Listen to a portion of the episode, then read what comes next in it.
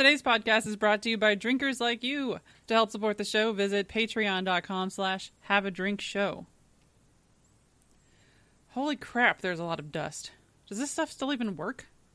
Test one, test two. Oh geez, we're recording. We're back, it seems, and ready to talk about something. Where are the notes? Robert Mondavi Winery. Okay, then, well, I guess get ready as we dive in and have a cow. No, that's not right. Make a drink. No, that's not it either. Have a drink. That feels right.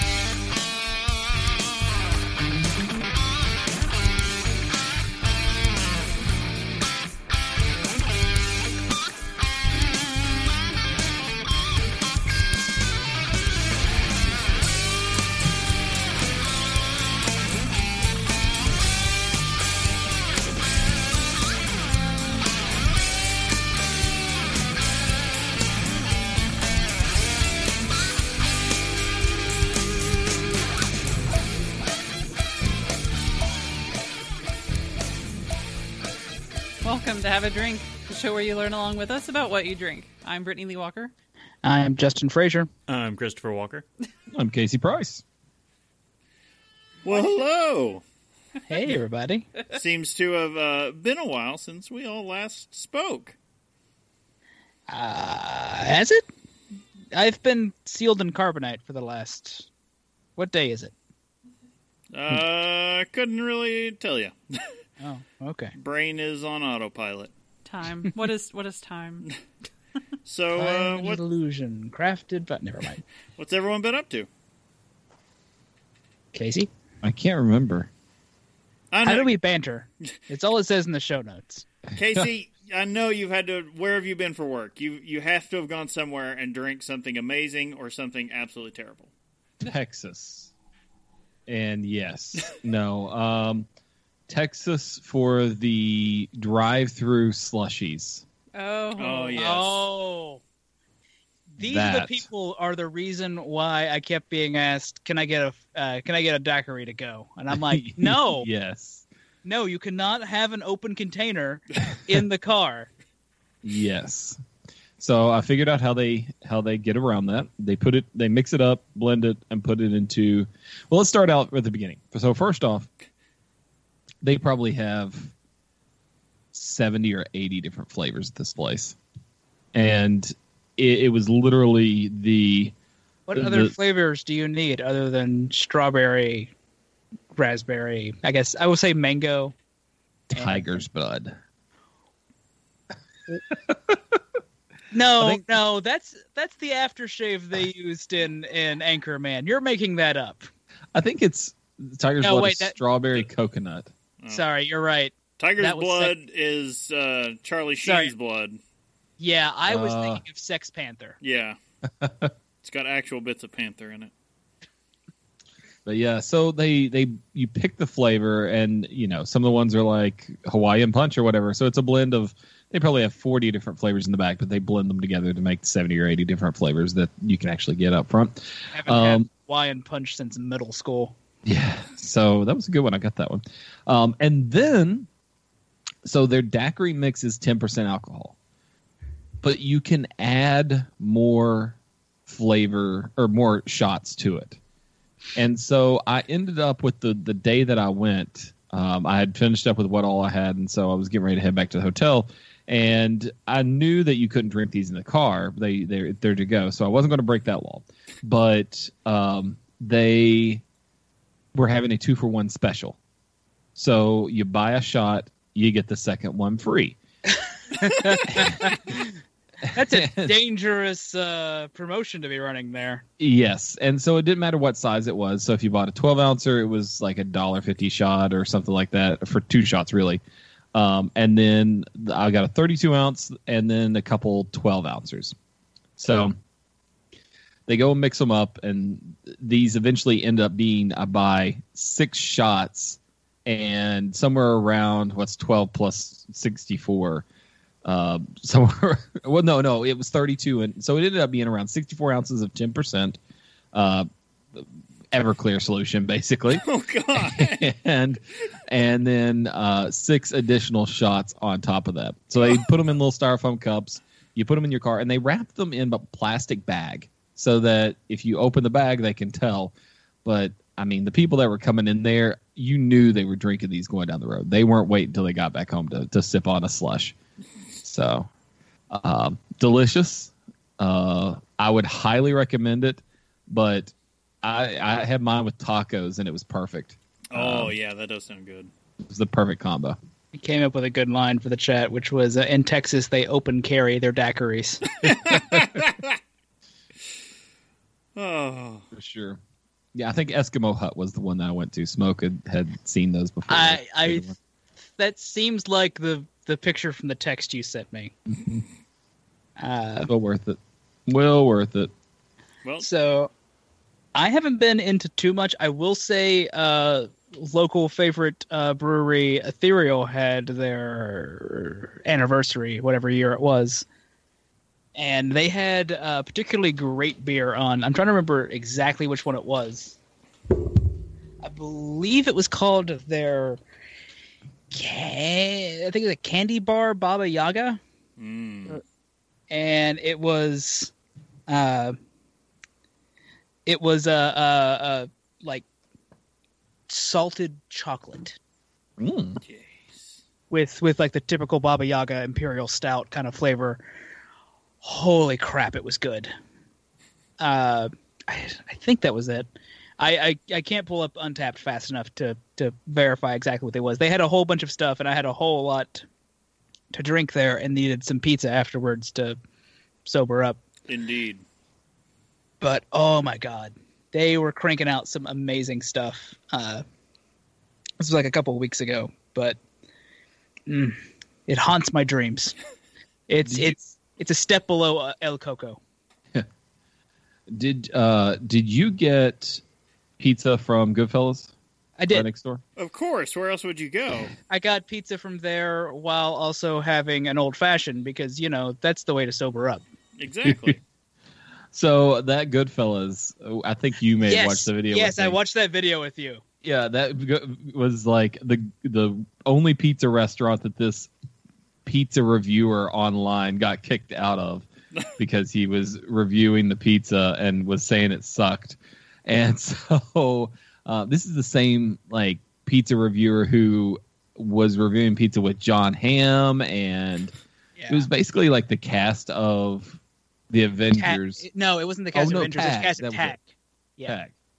Um, look I wa- I don't 100% love their pizza but it's But- there. but it's there It's I there and you're drunk and there I was drunk and they had uh breadsticks I could also have. I was like, no, no, I need carbs to soak up those what's mile coming to me. long breadsticks and the gigantic slices of pizza.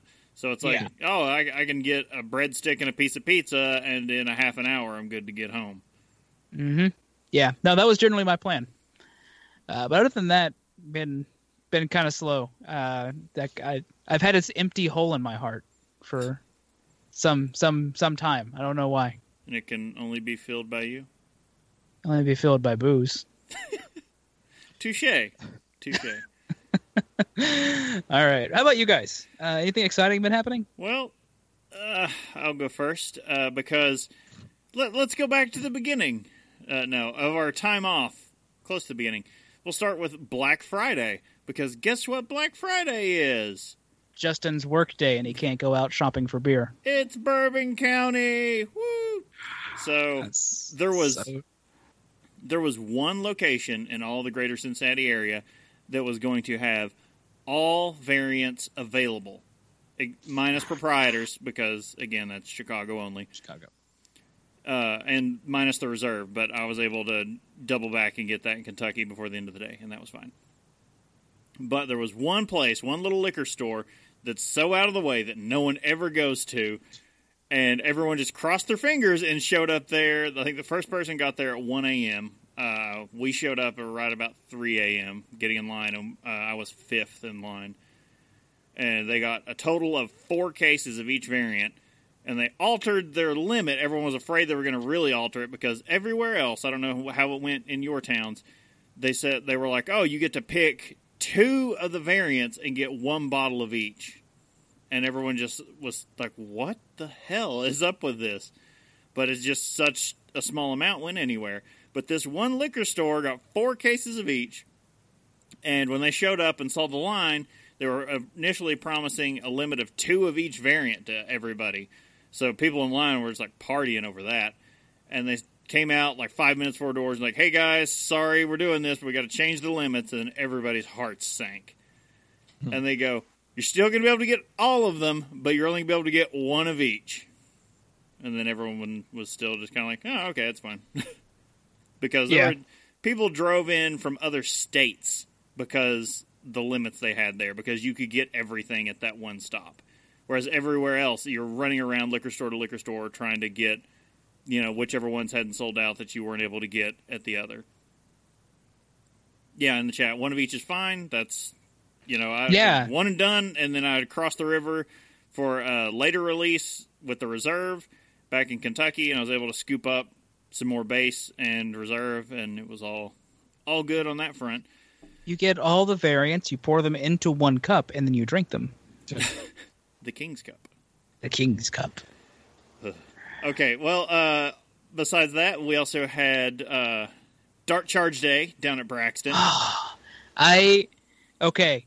I swear that next year I remember that the first Saturday, First Saturday, Saturday? in December. first Saturday in December, I am going to be ready for Dark Charge Day. the tap list was phenomenal this year, but I was too just dead to the world to hang around and be part of the party that continued at Dark Charge Day because I showed up the night before for last call at Braxton, got a pint, drank it, and then they escorted me outside. I So- yeah. You invited me for this, and I I can't remember if it was work or something else had gotten in the way, and I couldn't make it up. And I was like, "Oh no, it was it was another engagement I had agreed to go to," and I was like, "Oh God!" I spent the whole day just going like, "I wish I was up there drinking with Chris." So, uh, yeah, Jim in the chat is saying, I showed up late, Doe. And it's like, well, I showed up early. Way too early. So I was there with like three other people. I didn't get booted from Braxton. It was last call. So they like they were closing and it was like, hey, you, you guys need to go outside. so I just walked outside and I'd already set my chair up. So I just walked out and sat in my chair. But they closed up and I went outside at 1 a.m. with three other people that I'd almost forced to be there that early. They did not want to be there that early. but they wanted to be in line and hang out, and I was like, well, that's what time I'm going to be there. So no one else showed up besides us until 5 a.m. So there was a Hmm, good four yeah. hours where it was just the three of us chilling out there. There's still like there's still a substantial part of me. I was like, man, I'd have been up there. I'd have been like, man, I'm tired, but screw it, I'm going to make some jokes. An, And- an important point here is that it rained I was going to almost say, the entire time. And then the rain started. And it was cold, not bitterly cold, because it's been like seven degrees before. Like we have really frozen. But out there, we all decided uh, the just the torrential rain was worse oh yeah, because it just penetrates everything after a while. So everyone brought uh, canopies and tarps and all this stuff, and it looked like, I mean, we just had a tent city built all down the sidewalk. I, I remember I remember the dark charge day I managed to get up there for, and it was like it wasn't raining, it was It's stupid just cold. Yeah. bitter cold. The Yeah. empanadas were a key, but Yeah, it gets cold sometimes, you know, December. But we weren't that cold, just soaked to the bone wet. And uh, I really love so Braxton offered this box set this year that is breathtaking. I've never seen another brewery offer something like this. It comes it looks like uh, like an Ark of the Covenant kind of crate like an awesome packed crate with like straw and everything to hold the bottles because the story sounds like complete crap behind what happened, but they swear up and down this is what happened that because Braxton uh, has a secret warehouse somewhere in town where they keep all their barrel aged beers, where they basically let them age. And somehow, when they switched over from a hand counted system to uh, a computer system to keep track of what they've got aging, They missed a barrel. the the last barrel of the original batch of Dark Charge got lost. and so apparently a couple months ago they found it. Like they found this barrel and they're like, "Well, what's in this?" And they went back to the paper records and were like, "This is the from the first this is the last batch of Dark Charge from the first from the first batch to the last barrel." So it has been sitting there barrel aging for 3 years. Yeah. So they they decided, you know what, we're going to set up uh, vertical because they had already had some of last year's set aside. Like they just went ahead and put some barrels uh, away because I think they were going to try and do like some two year aged because they did that with some of the maple maple barrel stuff. That was pretty good.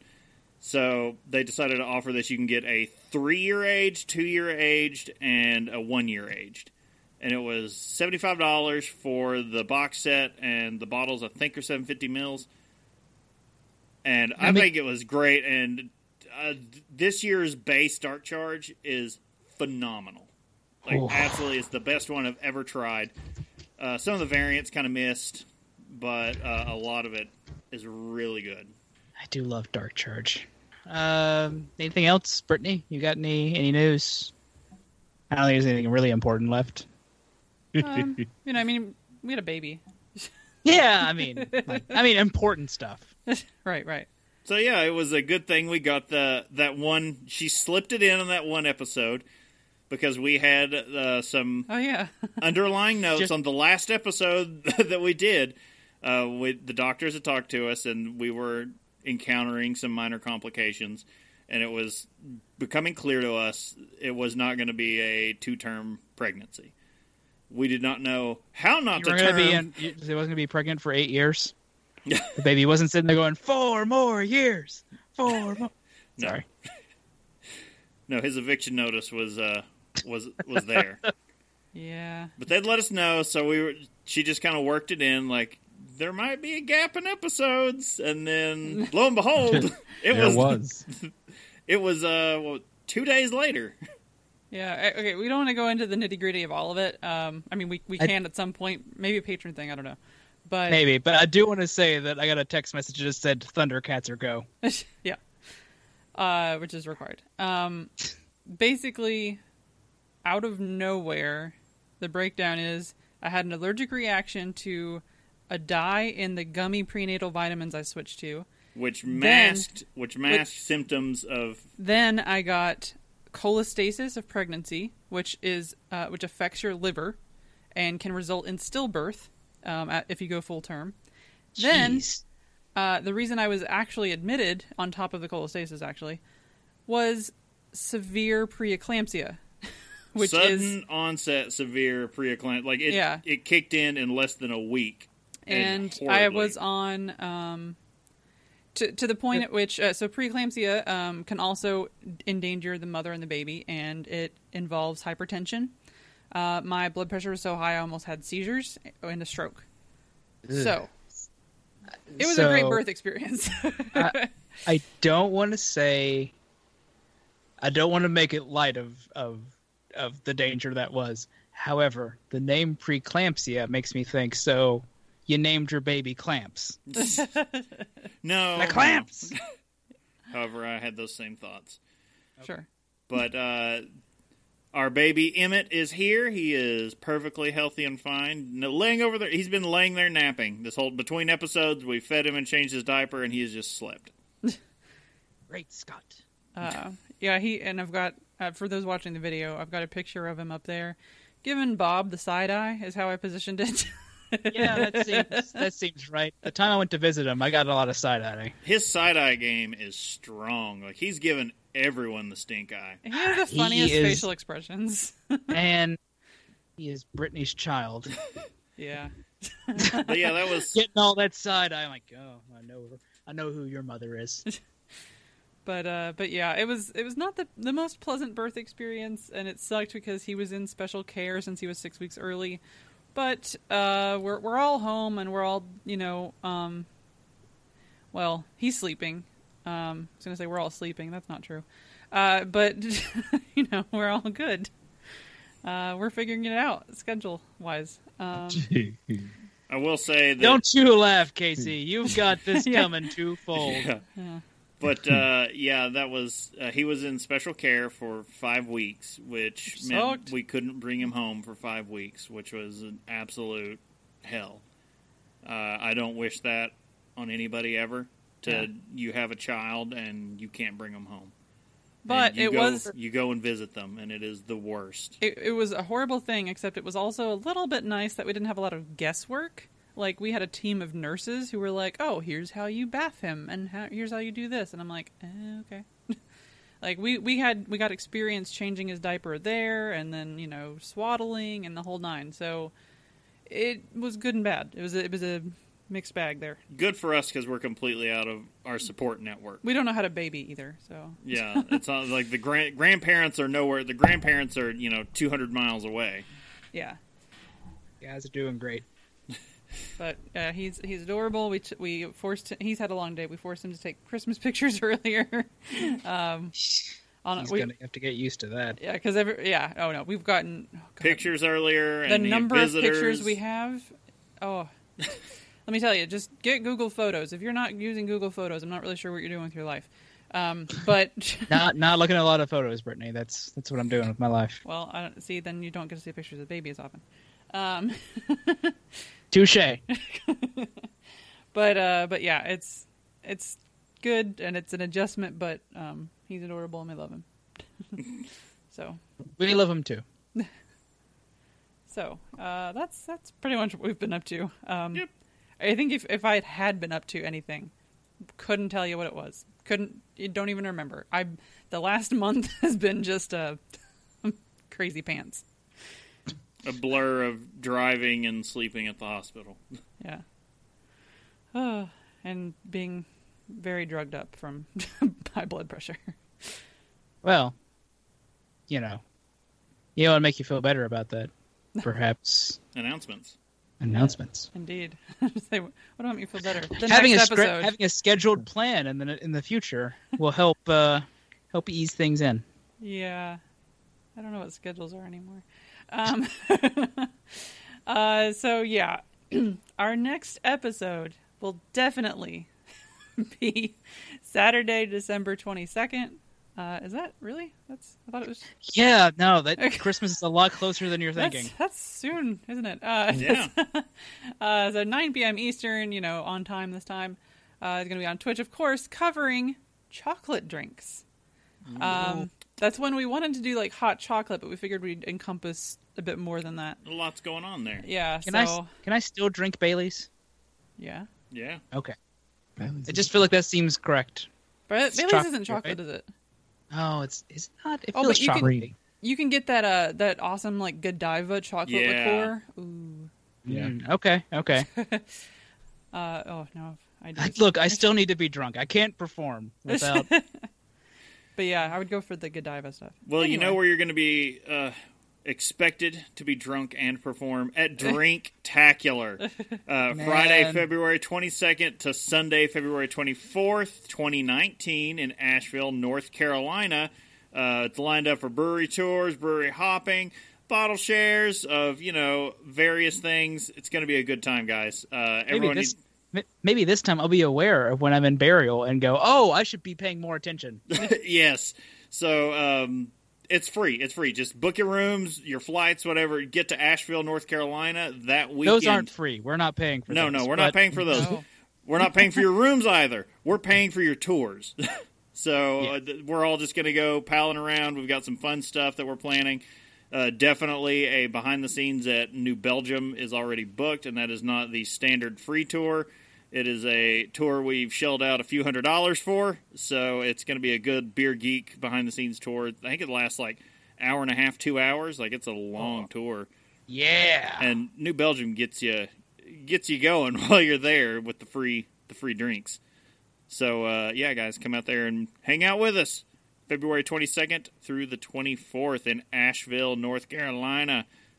Okay, so uh, final update, which we've not gotten to update for, geez, a month now. I've been watching. I've been I've been keeping track, but Yeah, yeah. Uh, We've been all over the board. at this point, all but one of our movies is out. So And Yeah. I'm very nervous because our final movie has the embargoes lifted on reviews and they're very middling. yeah. harumph. Uh, but okay, let's let's check in with Big Voice Jay. Welcome to Movie Draft Minute presented by DiamondClub.tv for the week of December 12th, 2018. I'm your host, Big Voice Jay. Pro tip, don't go crazy. Go normal. They'll never see it coming. Let's go to the scoreboard. Team Movie Party's in last place with Spider-Man Into the Spider-Verse's $12 million debut, bringing their total to $115.2 million. Team Drunkage Gaming is in fifth place with $217.1 million. Team Vod Squad's in fourth place with $246.2 million. Team Game Night's in third place with $354.3 million. Team Have a Drink is in second place with $404.6 million. And in first place with Mortal Engines bringing in $2.8 million, it's Team Ritual Misery with $425.4 million. That's your movie draft minute. All totals are accurate as of December 15th, 2018. So, Not too far off the lead. Man, No, and the way. real quick, real quick, Big Voice Jay, who made this for us very recently. Like, man's a na- man's a national treasure. Yes. yes. Uh, Nicolas Cage is gonna find him one day. Thank you, Jay. Thank you very much. So, we, if you look at the returns on investment and all this, like everyone's going on about, oh, we overpaid for the Grinch. The Grinch Nah. is within two million dollars of the of uh, what Wreck It Ralph is grossing week over week. Oh, Wreck It Ralph is not. and and the Grinch is in like its sixth, seventh week of release. Because it's one of the few. Well, no, it's the only Christmas movie, isn't it? It Like, is the only themed about anima- Christmas, you It's know? the only movie that's centered around Christmas. Wow. I think that was that that was, was at least smart. I'm surprised about some of the reviews from Mary Poppins, but we still have to wait and see how it actually does because reviews from critics and Reviews, like that yeah, don't don't mean don't mean anything. But uh, they don't. At the same time, like, uh, if they're like they're middling, I'm like, yeah, that's kind of what I was afraid of when we got it, but I was hoping for, I was hoping for more. I say the Grinch, if you pay attention to reviews, is a turd. Like it has awful reviews. Oh, I want to see it still. I don't Go to. Rotten Tomatoes, and it's uh, it is not Uh, fresh. Eh, Well, But people yeah. are going to see it. That's what matters. kids want to see it is the important thing. But- And still, still that good uh, nostalgia play for Mary Poppins Returns because everyone's like, it's just a carbon copy of the original. And it's like, yeah, that's what people want. It- that is what like, people want. Like, um, and you know, I was looking back at the draft, and the one thing I wish, and we probably could have gotten with the money we had, if I had gotten just a little bit higher, I could have gotten Creed too. Mm. And What is- that that that could have made us a little bit more money than say Girl with the. Now that Oh, tanked. That didn't get us. That got us maybe two million dollars total. It, oh, the Grinch got a is it a fifty seven percent on Rotten Tomatoes? Yeah, Sorry, I had it to go check. but look how much. Like, okay, go to Box Office Mojo and check out. yeah, it's it's made two hundred and thirty million dollars. But look at its uh, weekend grosses versus Wreck It Ralph's. Like they're within like two million dollars Yeah, of each yeah. other. Yeah, no, this current weekend it's about a, about a million apart. But yeah, it's. Ah. sorry, I, we're not going to win. I know we're not going to win. it's I a just tricky wanna- season.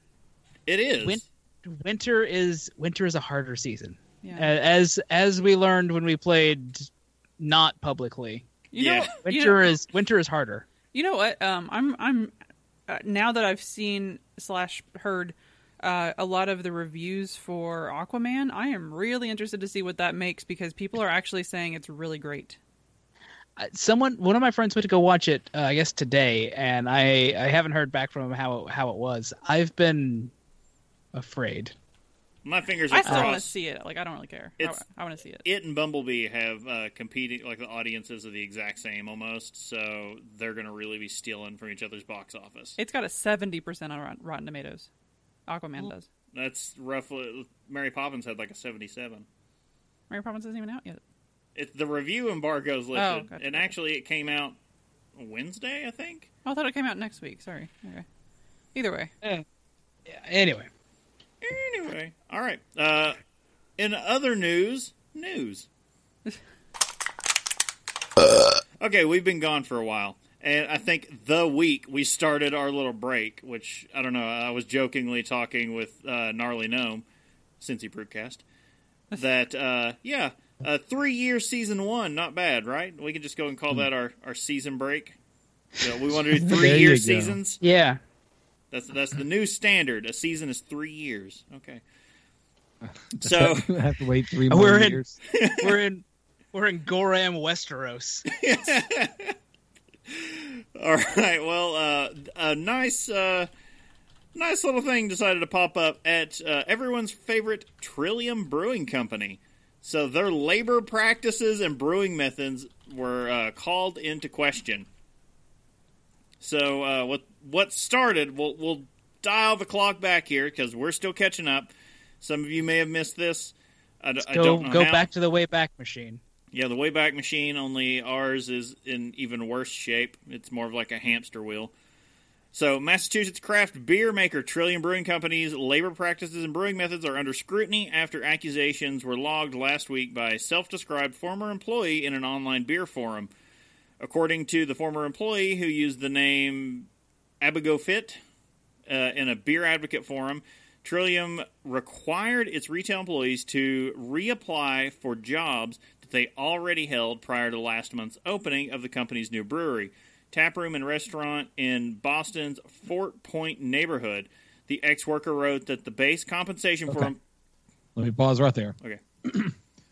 They are applying for jobs that they already have in a different location. yes, So Oh, l- okay. just that clarification, so You- it doesn't 'cause sound like sounded- oh you aren't employed and now you are at the same exact job. well, yeah, that that's what sounded weird to me. So Keep- thank you, Casey. keep in mind, yes, what Casey brought up is a very good, you know, thing you have to clarify moving into this.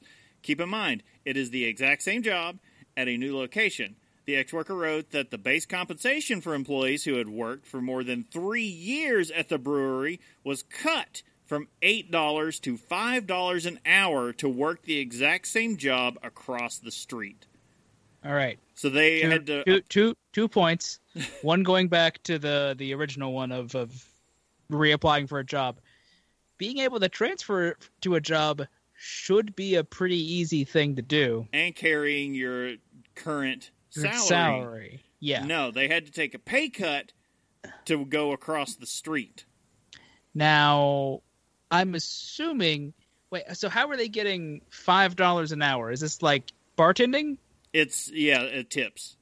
Well, but they're not bartenders. No, They are they are ser- selling packaged beer from the front counter. and Yeah. that that's where a, a lot of the big stink came up because everyone's sitting around going, "I'm not tipping someone if I just come in and buy cans and leave. If I don't order a drink to consume there, I'm not tipping." That's And- a, you know, panda thing. Eats, shoots, and leaves. Yeah, you don't, it's, if you're not drinking, you're not eating. where my comma goes. So that may not sound like a lot, but that's a 37.5% cut that would have been six, at least $6,000 a year for full time staff, the worker wrote. In Massachusetts, the state minimum wage is $11 an hour, although the minimum wage is just $3.75 an hour for tipped employees. The state mandates employees receive at least $11 per hour once tips and wages are added in. If an employee's wages and tips don't add up to $11 an hour, it's up to the employer to make up the difference. Man, that's a good law. So, yeah. And Sorry, those- I was like, from from working somewhere where I got stiffed a lot, I was like, man, that's a So, uh, someone that uh, we know who used to work at a restaurant for tips was told to fudge their tip numbers at the end of the night to make it look like they uh, at least made made what the minimum wage would have been an hour, so that the restaurant didn't have to make that up to them. Say, sure, I'll fudge the numbers, but you're still paying me at the end. But of the they were not getting paid out. The- Like it was just them saying, "No, if you want to keep this job, you have to do this." because at that point you report to the labor board. They can't fire you because it's retaliation, and you get, I think it's you get like five times the sum as punitive damages. Yeah. Yeah. All right. Yeah, I was gonna say like that's when you go talk to a lawyer friend and go, "I'm going to get paid." Uh, you don't even have to go to that. You go to the state attorney. Um, oh yeah, and, and you don't have to pay for a lawyer. There's your, there's your little tidbit right there. All right. Well, that's that's a, a brief aside. Uh, moving back to Trillium, have have a law. the former employee claimed that JC and Esther, uh, I could never say the last name, Tetrio, Fritznault. Tretrold?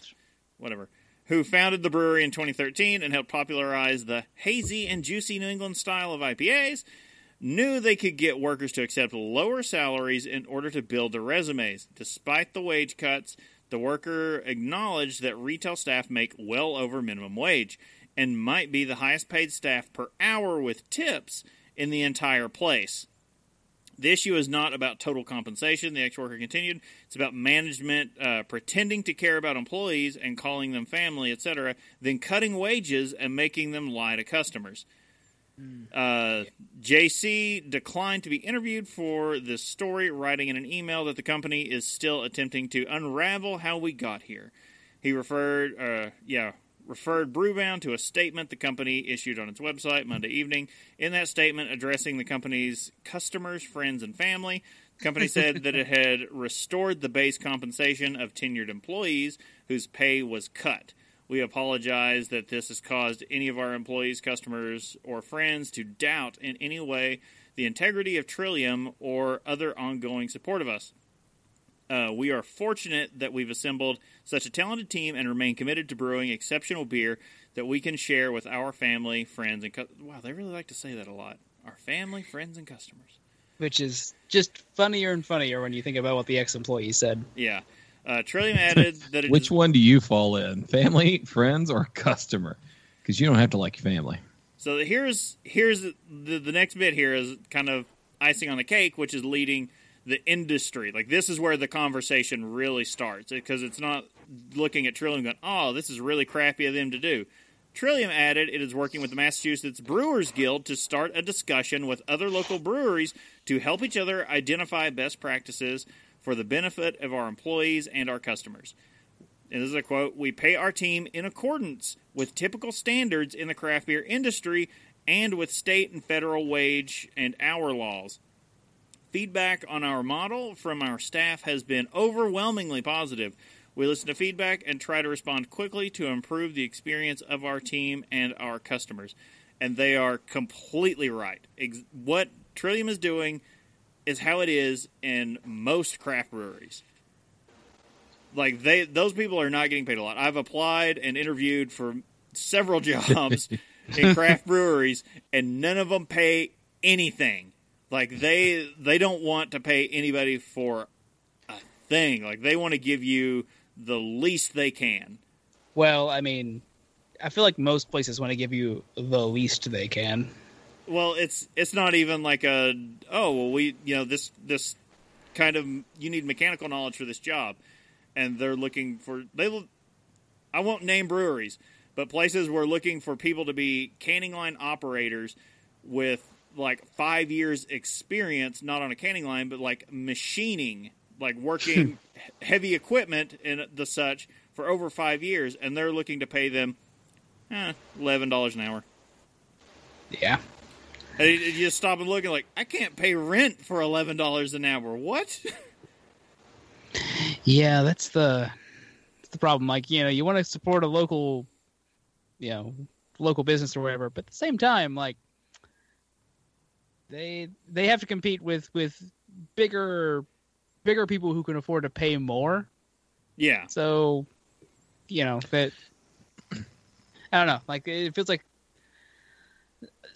I could see several of them making the decision to cut costs by not paying their workers as much. it's and it's also a thing you know. Like not saying it's a good practice. I'm just saying yeah. I can see the thought process that leads there. If you're going to Well, I work in craft, you're working for the love of it. And for you know, you are passionate about craft beer. that's what brought you. You didn't come into it really to make money. That's that's kind of like what when I went to school. I they even told us because I went to school for archaeology, and they're like, "Yeah, you better be in this because you love it, because you're not going to make dollar one."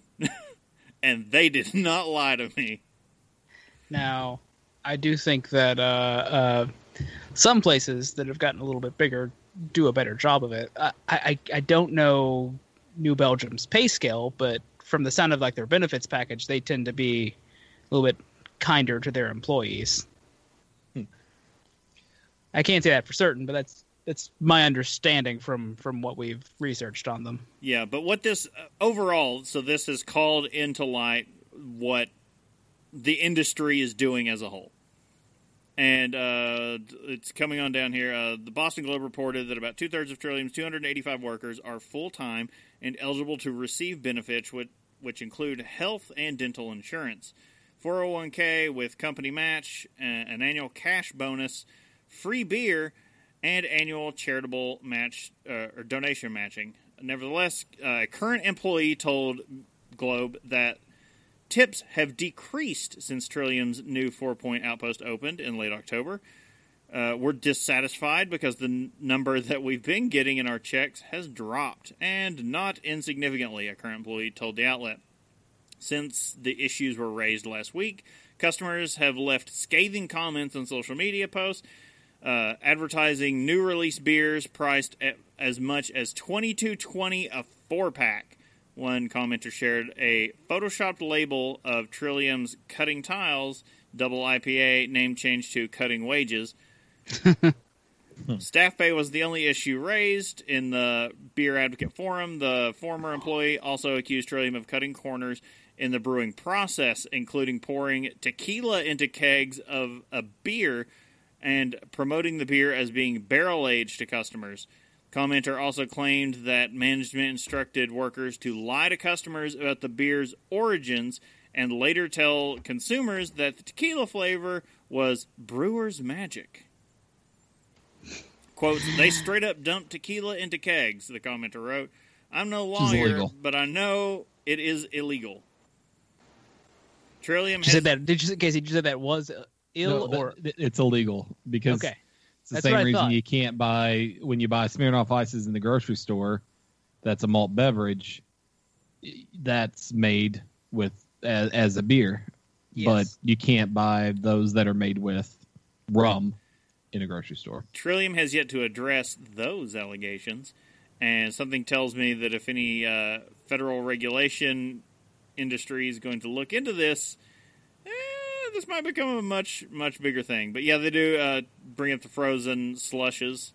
Uh, the poster also claimed frozen beer slushies were made from leftover beer that contained trub, a hoppy yeast malt byproduct that settles at the bottom of fermentation tanks. And growlers are also filled with trub kegs. That's kind of gross. So they they said a lot of times they through these things that people would say about this company. They would say, "Oh no, that's not true," or "No, that's that's it's kind of industry standard the way we do it. It's not like that." With this one, they didn't even address it. They were just they were just like, "Okay, yep." yeah, they, they, yeah, sure, cool story, bro. they will neither confirm nor deny because there may be security camera footage of these activities happening. I'm sure that that footage has now been lost or deleted off of memory banks. All right, so that's when this all started. So, uh, just as recently as December 7th, we have now Trillium increases hourly wages for retail workers. Sorry, I'm going to try and plow through this because we ran long starting on that. Nearly two weeks after self described former employee raised questions about Trillium Brewing Company's labor and brewing practices in an online forum, the Massachusetts craft brewer has increased the hourly base pay for its retail employees. Uh, they uh, have a statement from Trillium, always improving brewery founder JC and Esther, whatever, can't say the last name, said they've increased pay of their 35 retail workers from between 5 and $8 an hour to 15 and 18 plus tips to provide their employees with a more predictable paycheck. That's a hefty pay increase. yeah, Additionally, retail employees have the opportunity to increase their hourly wages as they complete educational programs. The company is also transitioning its bonus program from a tenure based system to one uh, with a merit based component. Scrutiny of Trillium's labor practices began in late November when a former employee, blah, blah, blah, you all know. we just covered all that. Yeah, yeah. So, uh, Trillium, which has grown to include the Fort Point operation, a brewery and tap room in Canton, a seasonal beer garden on the Rose Kennedy Greenway, and a proposed farmhouse brewery in Connecticut, now employs 286 workers. About two thirds of those employees, including 22 retail staff members, are full time and receive benefits such as health and dental insurance, 401k, blah, blah, blah. We talked about all that. Uh, we've got a lot of managers, and there are a lot of people that make Trillium as successful as it is. Sometimes decisions are made that aren't the right thing, or things get missed. Kind of I feel like getting missed is not an accurate description of forgetting to pay your people properly. yeah, or going, hey, you want to you want to do your job over at the new place? That's great. You're taking a pay cut. Um, yeah. yeah so basically they raised the, the still not addressing issues of dumping tequila straight into kegs of beer and selling it as Yep. tequila barrel aged like they don't Or they're- their or their weird uh, uh, dregs of whatever for slushies, but the- well they claim they're wet. So asked by brewbound who we got both of these articles from if trillium had ever poured spirits into its beer barrels uh, straight from one of the founders said that is not something we do. We get all of our barrels wet she explained.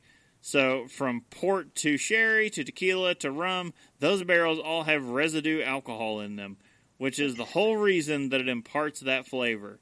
So when they say wet, do they mean they just poured a bottle of Jose into their barrel and like shook it up real hard? I think that's probably what actually happened, but she's trying to say they got such freshly dumped barrels that, you know, there's still residue in them. It's like them saying like they opened up the keg and went, "Hey guys, there's a whole bottle of tequila left in here." Well, you look at that. Prepackaged and everything. no, I don't mean I don't mean uh in uh like just loose. It's in the bottle and labeled and everything. So yeah, that's uh I don't know if we're gonna say all's good with Trillium and everyone's gonna just keep, you know, lining up in the thousands to buy their beer. I'll still drink it at Lion Shares whenever I come across it because they do make a pretty good product whenever I'm able to have it. And I'll most most likely forget about this the next few weeks. Well, is, this Uh, is shining a light on what the industry is doing with business practices overall.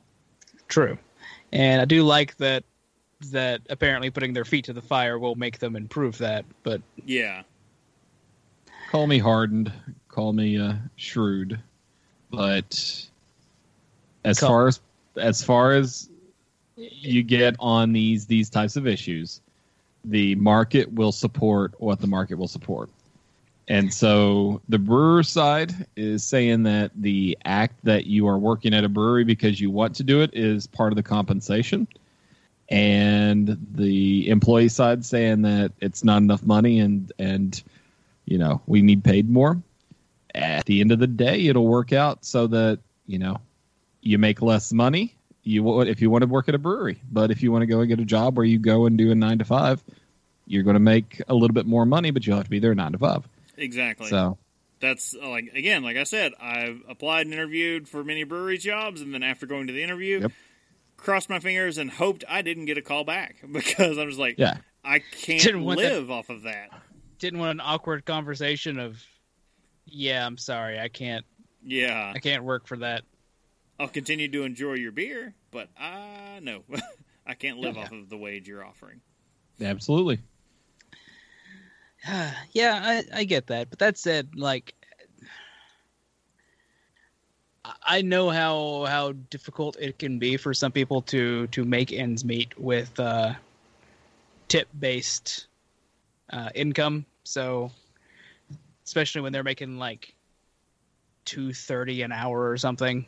Oh yeah, but I mean, one of the the big things there that was called into question was it's the retail workers. Like you have people who Yeah. during on release days, all they're doing is cranking that register for people No, buying no, cans. yeah. and, and that's no what one. I'm saying. Like they're treating them as tip based in a position Mm-hmm. where the the societal norm is not to tip those people. Exactly, because they're not they're not providing a service for those customers coming in. They are Well- they're, they're just They're checking providing a a out. service, weird issue all to itself. Yeah. Like we, we can we could go a while probably on Oh, this is yeah. weird. on yeah the tipping and how it needs to go away, but punishing your server for it is not the way to go about this. And Don't don't be Mr. Pink. exactly, we could maybe get I mean maybe it does, maybe it doesn't need to go away. There's there's uh, issues no, on no. the other side there. Well, yeah, uh, we were just making the case that Yeah. yeah. don't be Mr. Pink from Reservoir Dogs. he just doesn't doesn't tip. don't rob banks and tip your servers. Yeah, he dies in the end. Exactly. Whoa! No, spoilers. no, he lives. Oh well, he does. Yeah, he does. The, the the person probably most like Tarantino in the movie, aside from Tarantino himself, survives that movie. All right. Well, uh, opinions will be everywhere. That's a, that's gonna be a hot button issue for a while. Uh, will you still still drink Trillium? Don't email us about that. you can email us about a lot of stuff. Eh, E- email Casey about that. yeah, or try and try and track me down somewhere and get in my craw about it. I guess I don't know. All right. Uh, let's lighten the mood with some Untappd. Get riggedy, riggedy, wrecked, son! Also, I just like the phrase "craw." Get in my craw. that's a that's a new phrase there. I was for a minute there. I was like, wait, no, no. His name was Crow from Mystery Science Theater, Yeah. not Crawl. Anyway, Bell's Fireside Favorites is a new badge you can get. Well, the 2018 variant is anyway. Uh, as the holiday season kicks into full gear and snow begins to fall, what better? Uh, what's better than relaxing next to the fireplace with a delicious craft beer? Not much, if you ask us. This year, Bell's Brewery invites you to enjoy their fireside favorites, which includes Bell's Winter White, Christmas Ale, Amber Ale, and Two Hearted Ale. Because nothing says Christmas to me like their year-round offering. no matter, uh, no matter your choice, each of these delicious brews is a perfect is perfect for unwinding during the holidays. Pick your favorite. Uh, gotten by the cozy fire and crack it open. Be sure to check it check in to unlock the brand new badge. So Simply check into one of the any of the fireside favorites, but you know whatever I just said, between uh, September third and December. first uh, December third, December third, and January third. Uh, and Bell's fireside favorites badge is yours. All right. What's uh what's next in Untappd? Well, we've got. Uh, I saw these in past because it was all uh, bombers this year, and I, now I'm going. Damn it! I'm gonna go find one because it is delicious. So we've got uh, Lagunitas Willettized Coffee Stout. Latest release from Lagunitas is a smoky, coffee, bourbony, barrel aged beast. Working with their friends at Kentucky's own Willett Distillery, uh, they were able to score some bourbon barrels in which they added their imperial stout. The result is this year's batch of Willettized Coffee Stout, and it's hitting shelves just in time to warm up your holidays. Get your hands on this beastly combo of chocolate, coffee, bourbon, and you'll unlock the brand new badge. All you have to do is check into one Lagunitas Willettized Coffee Stout during the month of December, and the aptly named Lagunitas Willettized Coffee Stout badge is yours.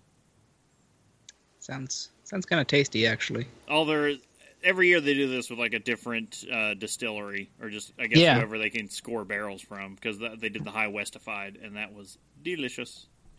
All right, next up we have our uh, our old favorite bells. Again, Show- Bell. show Again. favorite. Yeah.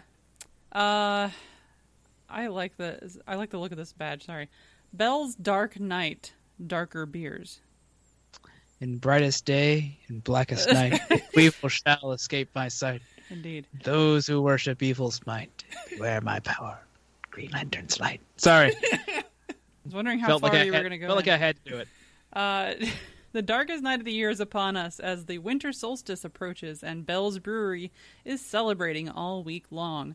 Having brewed a wide variety of stouts for 30 years, Bell's is the perfect companion for this once a year event.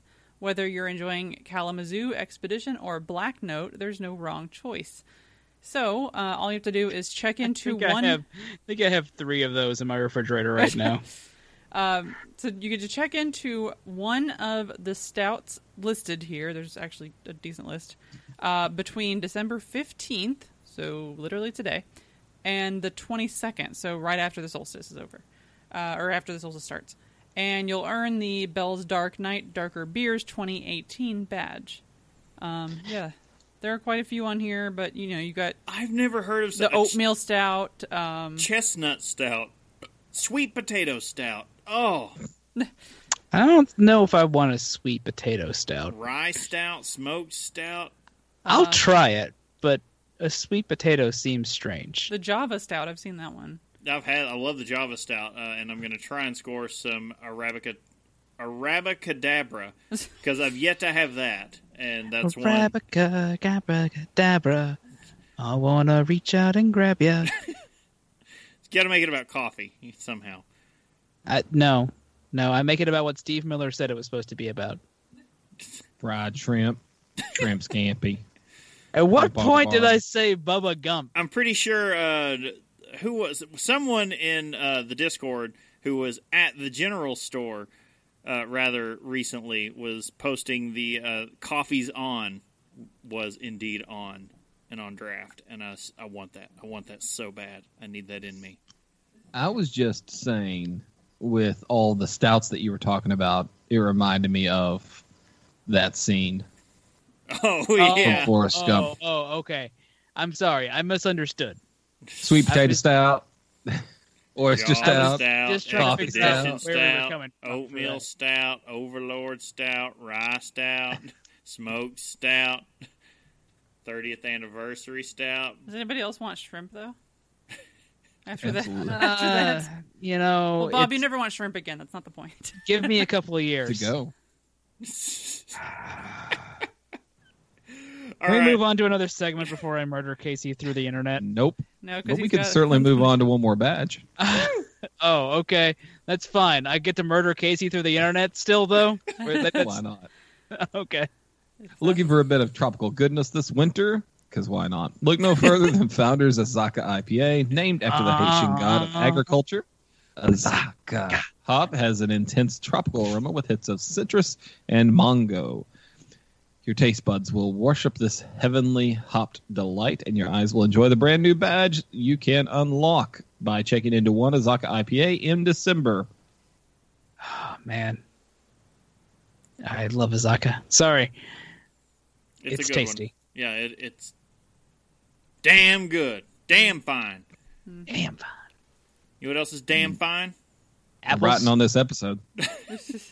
So, All right. Some fine wine from Robert I'll say so much. Been up that drunk, cheeky bastards! Been on that drunk! Been on that drunk! You're not that drunk! Evidence You lie. differ. He said, you lie, Bumper. Our, our, our tolerance is down. Yeah, uh, take a long break. Uh, mine definitely is. Beer's Uh, been that's sitting. been tested. Uh, all right. So, Citation page. Today's. Most- I was just going to say most of today's uh, uh, information was taken from The House of Mondavi, a book by Julian Flynn Siler. Nice. Uh, yeah, we're talking about uh, the Mondavi Winery. Winery? What's the difference between a vineyard and a winery? Wineries make the wine. Vineyards grow the Just- grapes. Just grow grapes? Okay, so they don't act. Do they not grow grapes as well? I mean, we'll probably Well- find out. But Uh, well, uh, wineries today. So your big wineries that you're going to go to uh, the grocery store and find them in every grocery store.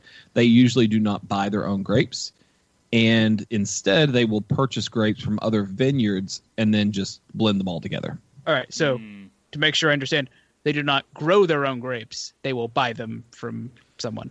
With larger wineries, Yes. Okay. but they may some some wineries may have an estate blend that they Mhm. grow their own grapes in order to make that wine. Okay, that's fine.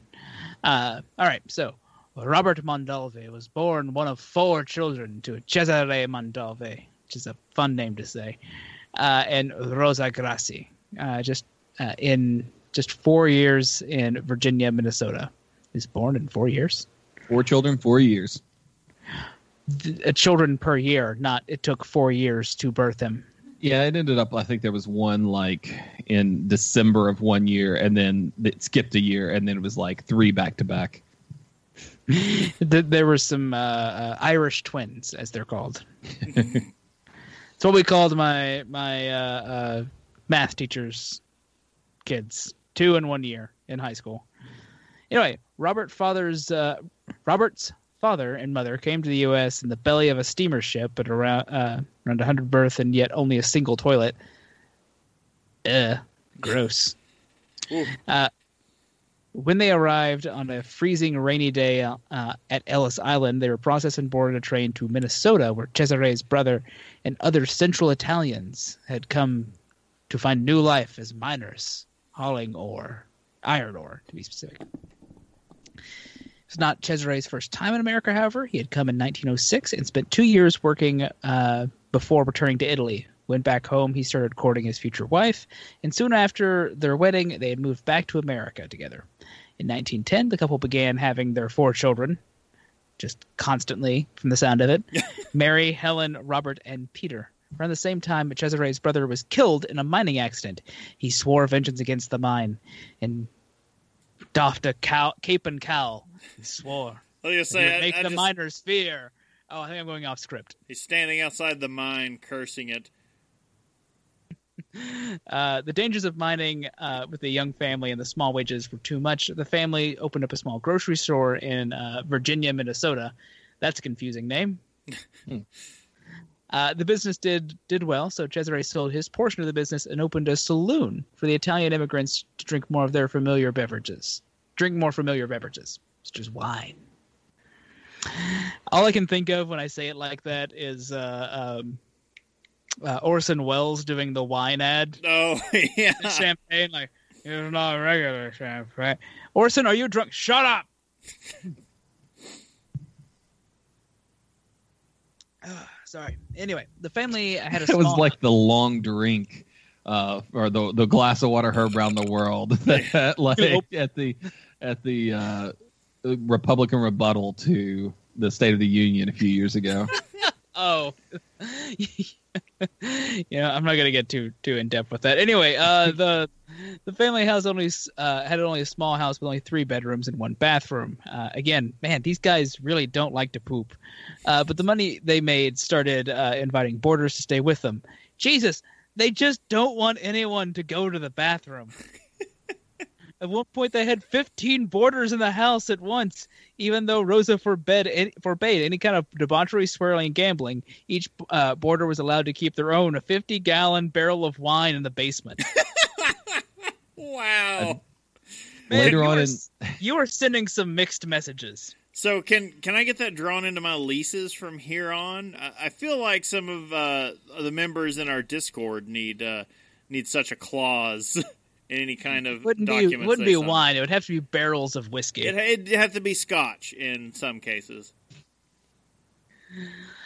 During the dark ages of Prohibition, Americans were permitted to make their own wine at home, uh, something Cesare was already doing because, you know, let's not screw around here, guys. Man needs a drink. Um, but the climate in uh, of Minnesota was not suitable for growing grapes. So in 1919, when Prohibition was in full effect, went into full effect, Cesare hopped on a train and moved towards uh, Lodi, California, purchased grapes for an entire Italian American club of Minnesota. Cesare fell in love with the similarities to his homeland. It was more uh, uh, homeland as well. Was more acceptable to the people of California to Italian immigrants, and moved his family to the region.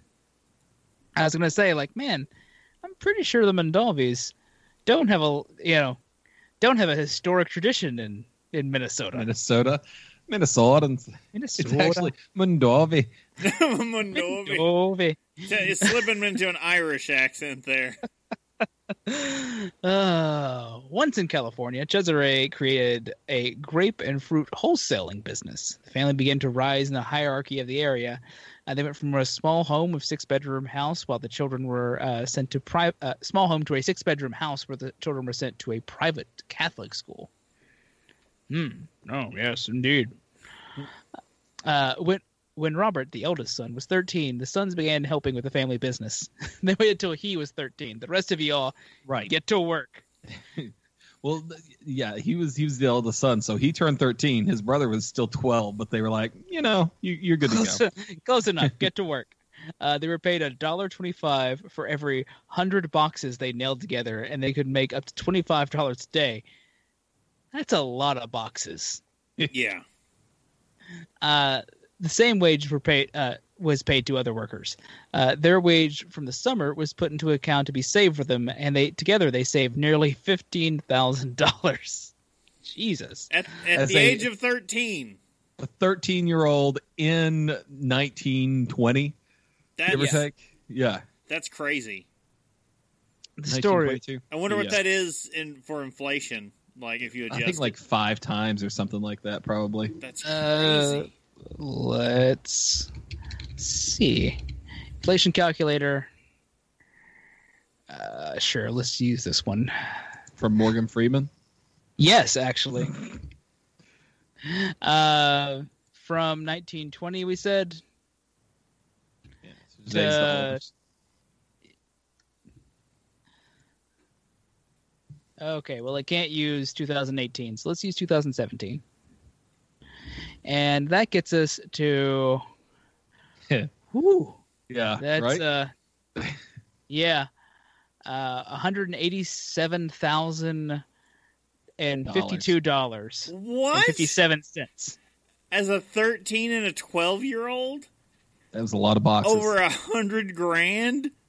Yeah. So this was from all their summers. It wasn't just one summer that they saved this up, but but still, you know, if you could make twenty five dollars a day back then, let's see, that's like making in today's Sorry, I already cl- dollars I already closed that window. three hundred dollars a day Jeez. in today's dollars.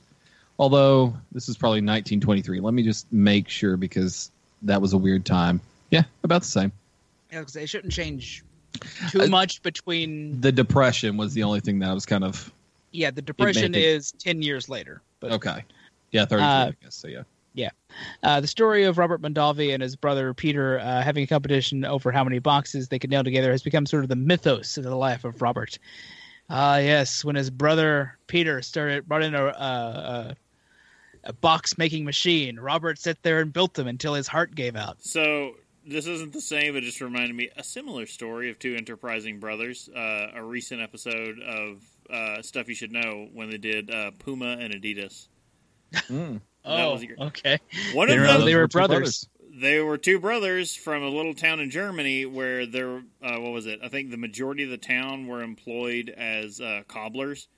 Like for what this town was obsessed with making shoes, and they started a company together. And uh, short story short, or long story short, uh, the Nazis took over for World War II and turned the shoe factory into a, an anti-tank rocket factory. You sure they weren't like a a alien tomato sombrero defeating pair of brothers? that Also fought cats and old elderly grandmothers. I mean, it's all possible. They were Two brothers. Two brothers. Not following this one. Rick, Rick and and Morty. Morty. Oh, Interdimensional cable. Yeah. gotcha. Anyway, uh, let's see. Uh, uh, Robert studied many other way. Uh, the uh, the way others nailed boxes together to see the most efficient way. He trained throughout the summer to improve his time. At the final showdown, Robert nailed more than two thousand boxes. Jesus, winning the competition and declaring himself the world champion. That's the most American thing I can think of. Yeah. Just declaring yourself world champion I'm the champion. Of the world. Who's going to dispute me? Well, no one else is listening to you. I don't care. anyway, the story was read many times by Robert for various means. Uh, he sometimes uses it to show his desire for competition and winning at, at an early age, and in some cases, evidence that his brother just couldn't keep up with his drive. Man, he's He a gets better. I say he's a real dick. The history of the Mondavi family would not likely be the same without prohibition. While many alcohol producers were destroyed by the event uh, by the event in early in American history, the Mondavi family struck upon the loophole that allowed households to create their own wine. The company would sell hardy and thick-skinned grapes to families that, uh, in the East for home production and started an empire from the scarcity of wine. Yeah, they're they're one of those groups that were like, here, concentrate, just add water. Or no, like don't add. Yeah, do not add water. So Yes. making making your own wine at home was completely Was legal. was within a certain limit. yeah, you couldn't be like putting this out there, and I don't know if it was still the 200 gallons a year or whatever it is for beer, but um, you couldn't sell it away. So it was basically, hey, now beer was illegal, but wine was was still legal. for you Wine, to wine had certain provisions due to religious and Yeah. other yeah, other so, issues. Yeah. you know, they would ta be like a mail order company. Here, send us money for grapes, and we'll package them up and send them back to you. Basically, But yeah, from the sound of this, it sounds like it's much more of a concentrate, like because they made a thicker. Yeah. oh no, no, no, they were thick-skinned grapes. Oh, oh, that's right, that's right, because So, they were cheaper, better for ship- shipping. Yeah. Yes, Shipping. Yep. Uh, sorry, I was trying to, find our prohibition episode quickly so I could find the the section in there where we talked about how much they were allowed to make. I was like, I know I have that somewhere like close. Well, Keep talking. I'll find it while you guys are. When talking about prohibition and Italians, however, it would be difficult not to talk about the mafia. Although the Mondavi family says it never participated in bootlegging or had What mafia? There is no mafia. or had ties to the mafia. The sheer size of their business makes it likely, at least, uh, to some that some of the grapes uh, they were sending to the east were being used to make illegal commercial wine. During Prohibition, wine consum- consumption actually doubled, mostly due to loopholes in the Volstead Act. It also moved from a cheap beverage that immigrant, immigrants drank to a luxury that was imported from France. Again, there is no mafia. They did nothing wrong. Nothing at all. Uh, Cesare worked uh, through this time and changed his business model to include Napa Valley grapes. He could purchase these at the time under utilized yet high potential grapes at a lower price and sell them for a much higher rate due to the quality. By the way, real quick, under the Volstead Act and other provisions, a ha- head of a household was allowed to produce 200 gallons of fermented juice, fruit juice. Okay, 200 gallons. that's enough.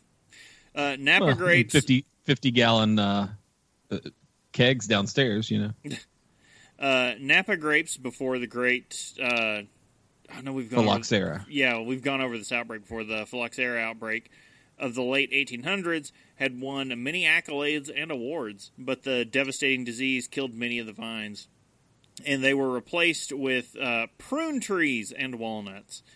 God, those monsters. Got everyone pooping everywhere. I was going to say, like, man, they were like, no, no one drink, no one pees, everyone poops. The insane asylum located in Napa was actually more well known at the time than its wines. Shortly after Prohibition, the wines from Napa, uh, after Prohibition began to get the reputation of being bad due to older wines being blended with young ones and uh, the glut of commercial production. When the great Look, once you finally get back in the business, you yeah, gotta go a bit nuts. When the Great Depression hit, the family business was heavily affected. Uh, Cesare even came to his sons and offered to put them uh, offered to put them through any college they chose if they would loan him fifteen thousand dollars they had saved up from nailing together boxes. Seems seems a little familiar that that sum of money and Oh no, that was yeah, that was they they knew it because that was what they had put aside. yeah He had put it into a separate account for them, and they were still young at this time. So they, uh, I'm assuming the the deal was they got it once they were able to be like of age. Yeah, um, just and like- needed it. just like he had done. Uh, Yep. They they did, and he fulfilled his promise. Both were sent to Stanford University. Their daughters, however, were sent to uh, secretarial. Stanford, I hear it's a good school. yeah, possibly. In Robert's senior year of college, he took a chemistry class with the intention that it could help him make wine. When he Yeah, graduated, he wasn't he wasn't on track necessarily to be a vintner or be a winemaker um, early on, but the Great Depression being what it was, he was pretty sure he wasn't going to get a job unless it was with his family business. Yeah, so you're going to do something that's going to help out there. Uh, when he graduated in 1936, he was the first person in the immediate family to do so. That summer, he took a crash course in grape growing and winemaking at the University of California, Berkeley. He then moved into the Napa Valley to work for a friend of his father's who ran a bulk wine company, the Sunny St. Helena Winery. He started as Helena.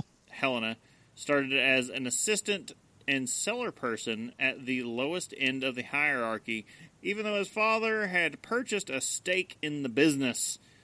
Company made wine from purchased grapes and shipped it out in a tanker in tanker railroad cars. That's a whole lot of wine. Woo! Yeah. In 19 Bulk, bulk one, they called it tank one. because it was in tankers, literally. Yep. Uh, in 1940, uh, Robert married Marjor- Marjorie. Why was I trying to make it more complicated? Marjoram? My mind was just like, no, this is going to be hard to say. And I'm like, no, wait, that's no Marjorie. Uh, De- no, no, the last name Declusin. Sure. Sure. His high school sweetheart and daughter of a higher class fruit buyer. Hmm.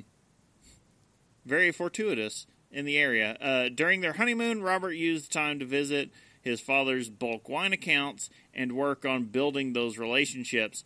The wine business and their private life were intertwined even from the first days of their marriage.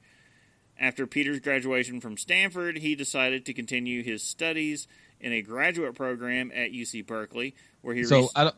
I didn't. When I wrote this, I guess I didn't. Peter was the younger, the youngest child of the family, and the youngest son, of course, um, uh, younger to Robert. But yeah, Well, apparently everyone was younger to Robert. But uh, well, he had the two sisters that were older, but they. weren't he's the oldest count- son Yep, exactly. because you know only sons count. there was there was an instance where I want to make Robert- that clear. That was me being, he rolled being his making eyes. a joke, not not. If you're just hearing the audio, he was rolling his eyes and shaking his head as he said it. there was an instance where um, you know his father was was pretty well off in that region, and so um, whenever he was really young and didn't have a learner's permit yet, his he it, Robert actually got pulled over by the cops, and here he was, you know, a, a tiny child and driving a car around. And the cop comes up and he says, "What's your name? And and do you have a license?" And the guy goes, "No." Or Robert goes, "No, but uh, I'm the eldest son of Cesare. And the cop basically says, Have a nice day. Oh, you mean like he's this uh in the sense of like a George W. Bush scenario? Yeah. Pretty much. yeah. You've got a lot of cocaine on you, sir. Well, my father is George H. W. Bush. Have a nice day. Have a high day. Uh, after Peter's graduation from Stanford, he decided to continue his studies in a graduate program at UC Berkeley, where he uh, researched cold fermentation of white wines, which produces a more crisp and fruity flavor. After grad- Originally, that had only been something that was done in Germany, and they worked on um, a Traminer grape, which was the name that the U.S. gave for Gewürztraminer. Mm, I was gonna say like that Very seems fam- like it's it's it's Gewürztraminer, a, but a very and- and familiar so- name. you said you said German, so I thought it could only be two. Yeah. It's either Riesling or it's Gewürztraminer. Yep. And so Germany was really good at making the crisp and fruity flavor, and it was because they used colder production method, methods. All right, checking those boxes off. After graduation, he began uh, working at the Acampo winery, uh, where his father was president at the time. When the previous manager, uh, Sunny Saint Helena, Helena. Winery- Helena. Wow, why do I want to say Helena? Like Mount, Mount, Mount. Yeah. Helens. Helena uh, winery passed away. Robert became the company's manager. Peter and Robert both were Army aged during World War II, but because Robert worked for a tomato and grape growing operation as a manager, he was exempt from the draft. His brother Peter, however, went to went to serve his country in the Army Air Corps, fighting in England. Uh, the difference I in was gonna say someone's got that Jack Kirby luck. Yeah. this difference in pathway would set up the family to have an imbalance of power where even uh, though Peter was only a year younger, his experience in winemaking would be quite stunted. In 1943, while his brother was off to war, Robert learned of the pending offering of the Charles Krug Winery in Napa Valley. I feel like this family, by the way, would make a interesting, uh, like, interesting mini series of some kind of oh, like Oh, yeah. family I intrigue. This would be a I- really good biopic or something like that. Like this is this would be great to watch. Yeah. Like, While like reading this game, book. of, like in that Game of Thrones, like intrigue style, and you're like, like, no, you're a real jerk, but I really want to watch you be a be a prick to everyone. yes i like this this the book is i mean you have to get the book and listen to it it's like 15 16 hours Oh, I As a- just, a fin- listen I on just Audible. finished a book, so I'm I'm I'm due for another. get this one and listen to it we're going to you know this is only episode one of of probably two maybe three that are going to be about this subject matter but um the the book really puts it out there like a movie and it's all like these stories from their lives and, and you can kind of see it happening just like it would be on the big screen so good Jeez.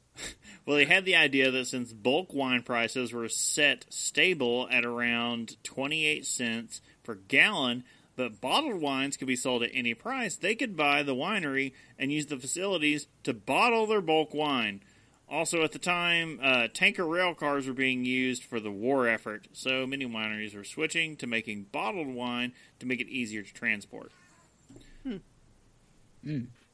Also, yeah, I'm, I'm seeing this show in my head, like on Netflix or Starz or something. Um, Right.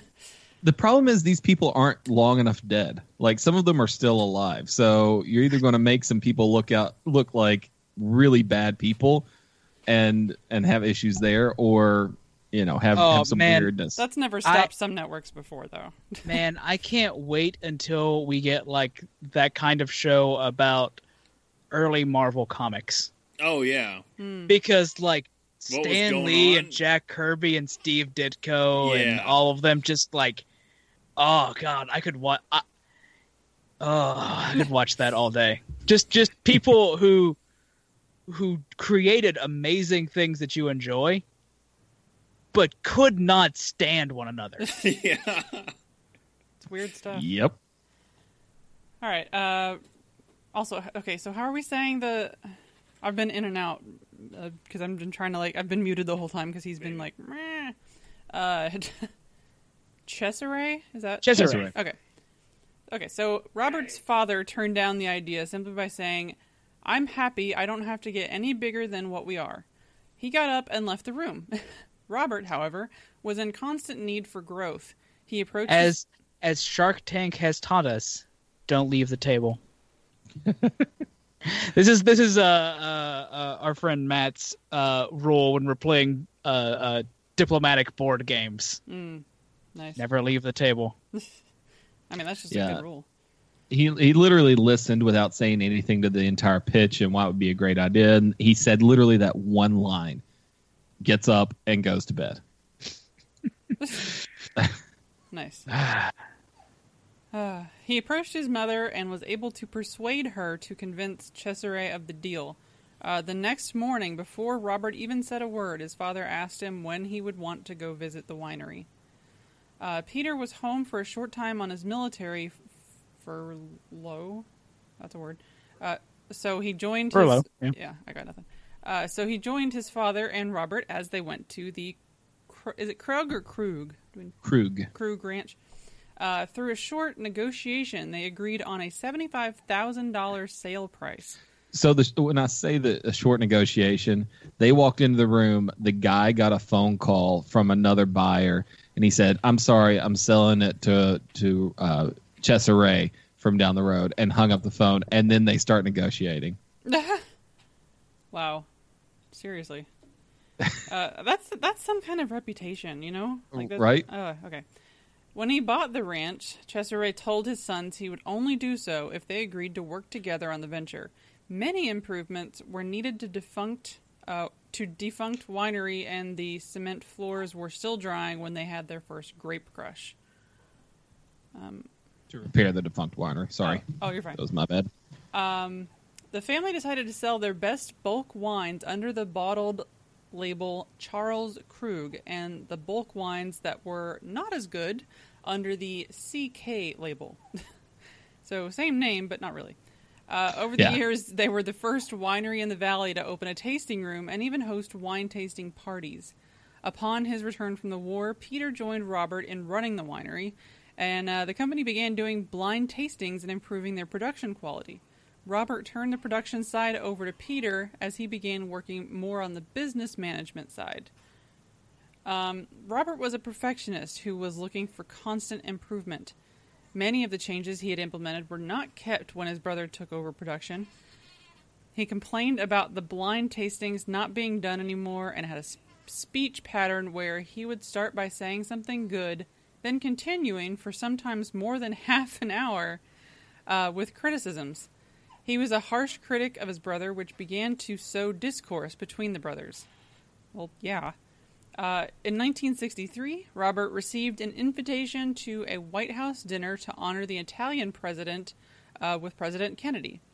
Notable Italian Americans were invited to the dinner, and Robert assumed the invitation was only for himself and his wife.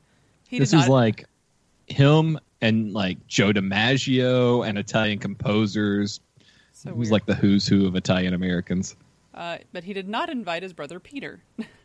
Robert took his wife to the city to shop at some of the nicest stores for something to wear to the event.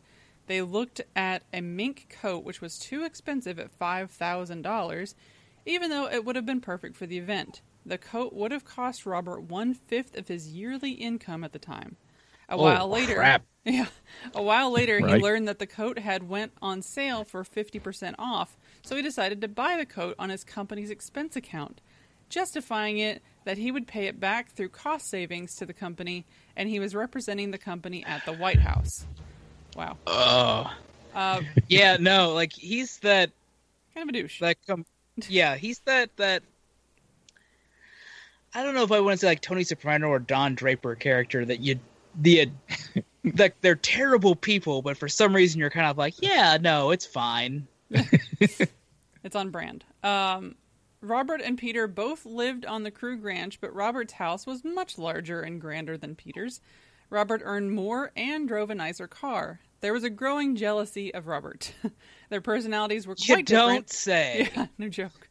Uh, were quite different. Where Robert was a gracious, or yeah, gracious individual who was charismatic and likable. Grandiose. Grandiose. Oh, okay. I was like, I can't read. Um, Peter, however, was thoughtful and analytical, and he could appear slow, but he was just analyzing all the options. He was much quieter and more reserved. Robert, being at the winery longer, uh, was by default Peter's boss, even though they had equal standing in the family business. That seems very messed up. Yeah, yeah. You understand why this turns into a two or three parter later on, or here in just this just a second. and why this needs to be a show. Yeah, absolutely. So Robert's push. This is season one here. This is you know all we're doing right here is just going through season one, and then next season two for the the television uh, series will be uh, the next episode. Uh, so Robert's push for per- perfection led him to criticize his brother's production methods, and even called his brother's wines oxidized and off flavored. A quality that was actually reinforced by reports from the sales department in the field. Robert was hungry for expansion, while his brother Peter, like their father, was more focused on keeping it a small family ran operation. In 1958, things had gotten bad enough that Robert went to his father to complain. Cesare agreed that with Robert and gave him the full managerial powers as well as putting him over production, Peter's area. Peter left the company for five months the next year to spend time calling on accounts in the field and just to get out of the, the situation that was going on there on, on the actual uh, winery grounds. Upon his return, he had kept his grudge, however. Uh, the power of Cesare to keep his family together was waning. His health was dis- was diminishing, and he even had a diabetic episode. He went into a, small coma while driving his car and hit and killed a pedestrian and broke his own nose, ribs, and both legs. Oh, oh yeah. no, he At- only broke some bones. Well, after The other guy's accident- dead. well, woman actually. The other Um, other woman is dead. Yep. Um, after the accident, he took to the bed and rarely spoke. He mourned the event for the rest of his life, actually. so he really well, felt. I feel feel Yep. more like he's less of a jerk, but still, like like Yeah. lucky Well, rich guy. It was. I mean, it was a diabetic coma. He, you know, he was he was a little older and had diabetes, so he was kind of just in a in a, and this is Cesare, the father, so he was, Yeah. he was just kind of a, a diabetic episode. It happens. Uh, yeah, Um, no, I know. I'm just like, also when you said he Oh, has yeah. diabetes, like if you're of a certain age, I think you have to say like Wilford Brimley. Diabetes. Diabetes. Uh, he, he handed over all of his business interests to Robert and asked someone else to drive him wherever he needed to go. He even voluntarily paid the victim's family money and paid them visits. Okay, fine. I I quickly judged the rich guy of being a jerk. I'm sorry. Just a couple of years later, he suffered a heart attack and died in 1959. You know, Casey, you're just laying it on thick. I think Cesare's the the the guy who kind of uh, Comes out of this the best. Yeah, exactly. Exactly. Um, Cesare's wife, Rosa, inherited his portion of the stock. She owned 40%. Each son owned 20%, and each daughter 10% of the entire business.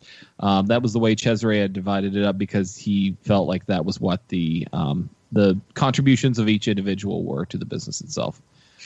Um, Uh, sorry, I'm just one. That's it's a bit terrible to be a daughter of of Cesare, but yeah, yeah, yeah. but at the same time, I like that he went he went like my wife gets forty percent. Well, What about the sons? You get twenty percent. Yeah, and it was him and his wife, but she eventually got you know got all of it by the time he he passed away. Um, with Cesare gone, the family fell into more disarray. The di- disagreements between Robert and Peter had been arbitrated by their father, but now that he was gone, their mother tried unsuccessfully to work out their differences. She consistently sided with Peter as the baby of the family. Robert took a trip to Europe in 1962 where he visited 48 wineries in just a couple weeks at the company's expense. Well, While- that doesn't seem surprising at all. While there, he learned of the smaller oak barrels and crafted European wines versus the large vat wines that were more common in California. He also learned of the subtle art of pairing wine with food. Upon his return, he made a unilateral decree that the family company would be improving the way that they would be producing wines. They purchased, at great expense, small French oak barrels that replaced the current 9,000 to 30,000 gallon cedar vats.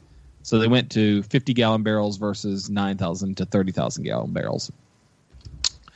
Upon his return, Robert also created a kind of consortium between the notable wine producers in the region where they could share ideas on how to improve. Peter was fervently against this as he thought it was a poor business decision to show how they do business with their to share how they do business with their competitors. Early in that time, however, there was more demand for California wine than there was production, and these companies were having no issue selling what they made. These meetings helped improve the entire region's perception in the global wine market. In 1965, the tension came to a head when the brothers argued over Robert's spending and lavish use of the company's business funds for business trips. The other family members were not as interested in growth, but instead were wanting more profits to be returned as dividends instead of being put back into the company. Through the argument, Peter let go of all his pent up rage on the subject. Robert, in turn, responded by warning Peter that if he said what he said again, he would hit him, which he said it again.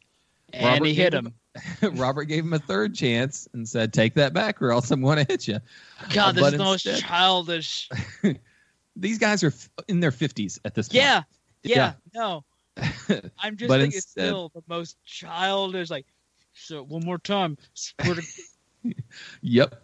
But instead, Peter said no. So Robert hit his brother multiple times, and the two wrestled on the ground. Robert grabbed Peter by the throat and choked him enough to leave purple marks on his neck. Whenever he went back to his wife at first, uh, Peter refused to say what had happened, but eventually told his wife that he ran into a door. I was gonna say that he said she, that he fell down the stairs. right?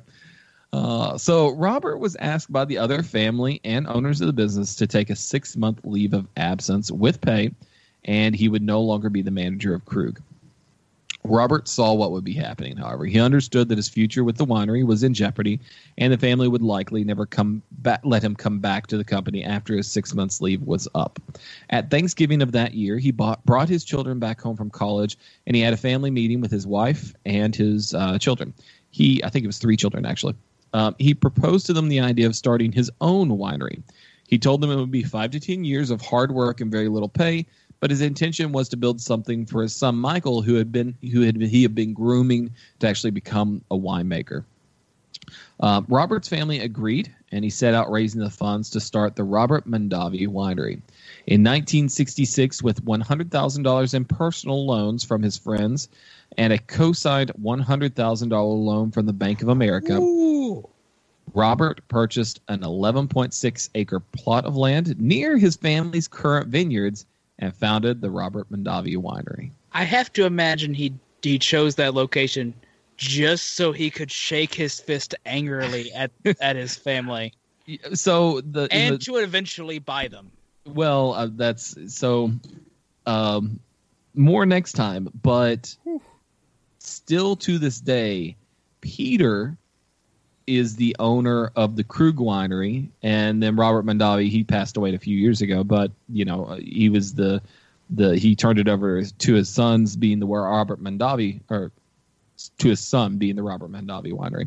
Um, but yeah, that that one winery. those, one of those is a name I recognize, and one I only sort of recognize. Yeah. So Krug, you probably actually recognize from the fact that they actually chose to keep the name Krug because it was the name of a champagne company in France Mm-hmm. that had better name recognition. But the Charles Krug was the the guy that came and actually started the business in America has no correlation with with the other champagne company. So uh, literally they try to keep that name just because of the name recognition. But uh, yeah, so he basically got this plot of land because it was part of a larger plot that had been divvied up from an old winery, pre-prohibition winery that uh, whenever people first started coming to Napa Valley to make wine, this was the place that they started, and so you know he he wanted someplace that was there on that same plot of land and backed up right against his family, so he could probably shake his fist. Right. So you could piss across the property line onto their onto their land. But here's the question: Who do you cast in these roles when they make the show? The No, John shade. John, Jon Hamm is Robert Mondavi, like hands down. But who's Like that's how I'm picturing this. Right You got to have like three different ages of Robert Mondavi. Though Oh, you got to have like yeah. the middle age fighter, and then you got to have the old like old Robert Mondavi in there too. Uh, okay, look, middle-aged Robert Mondavi is James is is Jon Hamm. Like, I you cannot Yeah. you cannot dissuade me from this. I would I would almost go with um, who Meet the Fockers and all those. Oh, Uh, Ben Stiller, Robert De Niro. Robert De Niro. Oh, is I would almost go De Niro for old mm, old. Uh, Mondavi. Mm. you know what? It's fine. It for me, I can distinguish in a movie actors portraying a role, and it's you know, it's not going to bother me if like someone who radically does not look like the other person is See- going to. be uh, Your problem there is it's going to be typecasting, and it's going to make everyone just be in it the whole time, going, "Well, obviously this has mob ties because you put one of the actors who plays more mobsters than anyone else in it." yeah. Oh, man. You know, I was super excited when Godfather and all of their incarnations popped up on Netflix. Oh yeah. Sorry, sure. it's it's it's immaterial, but it was just like, oh god, Wow, I can't wait for the next one of these. yeah. like this story is great. How is this? How have they not sold the rights to this? what I'm I saying. know. This is this is so like intrigue and and family. uh, Just the way she writes this book is is so good, and the fact that she's like, um, when whenever he announces to the family that he's going to open his own winery, he goes to his mother first and says, "Hey, I want you to, to invest." Um, and she says, "Well, will I get a voting share?" And he's like, "No, we don't. We're not.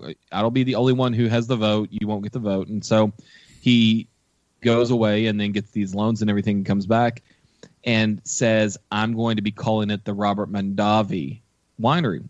And the family's like, Oh, uh, you, you can't do that. Mondavi's on our wine label right now. And he's like, No, no, no. You use the Americanized version of the name, Mondavi. We are going to use Mandavi, the real way to spell it. And his mother just looks at him and slaps him across the face. Oh yeah, guys. And so- I'm just saying, this is a this is a this is a, a freaking mini series on. yeah. Oh, By the way, by the way, uh, Furry Viking in the chat says middle-aged Peter is Steve Buscemi. Yeah, yeah. Oh, I Also- could like for me, what I was seeing was I was seeing, um, of course, like Hamm, but then also on the other side of that, uh, who's the guy that plays? Um, okay, this is a long stretch. we go to um, Community, Uh huh. and there's the girl that plays in Community, but also in Mad Men. Uh, that's Alison Brie. Alison Brie's husband. Uh, that's uh, um, ah, crap, I forgot his name. The Is it Peter? Is his name Peter also in the show? No, his name is Peter in the show. He is he's also an angel as the terrible son that shouldn't have happened. Oh, uh, Vincent Kartheiser. Or Thank you. Kartheiser. Yeah. all you had yes. to do was Wow. relate it back You to just had to something say Buffy. Angel, and yeah. she- I, yeah. no, no. I knew I knew how to get someone else to get it there. I was like, no, no, this is this is the kid from Angel. It's it's something, and I couldn't remember what it was. But yes, Okay. Well, he would be the one that I would put in Peter's as, role. as Peter. Yeah. yeah, Yeah, Oh. No, I could. That I makes could see sense. Oh, it makes perfect sense if you've seen Mad Men. Look, I'm just saying, we just take the cast from Mad Men, we put them in this show. yeah. All of this makes a lot more sense when you've been drinking. And what have we been drinking? I was not prepared. Well done. Good job. Drink with me, friend. Look, I'm just saying, we could have at least another couple hour discussion between me and Casey about Mad Men. Is this why so many directors and writers in Hollywood are Italian? All right. Anyway, um, so uh, time for my deep dark confession about this episode. I've not been drinking to style. I, I, I've been feeling under the weather the last few days. I did not decide to. I didn't want to drive out to the brewery, um, not brewery, the the liquor store for That too. The place where the alcohol comes from. the place. What with the alcohol? Knows your name.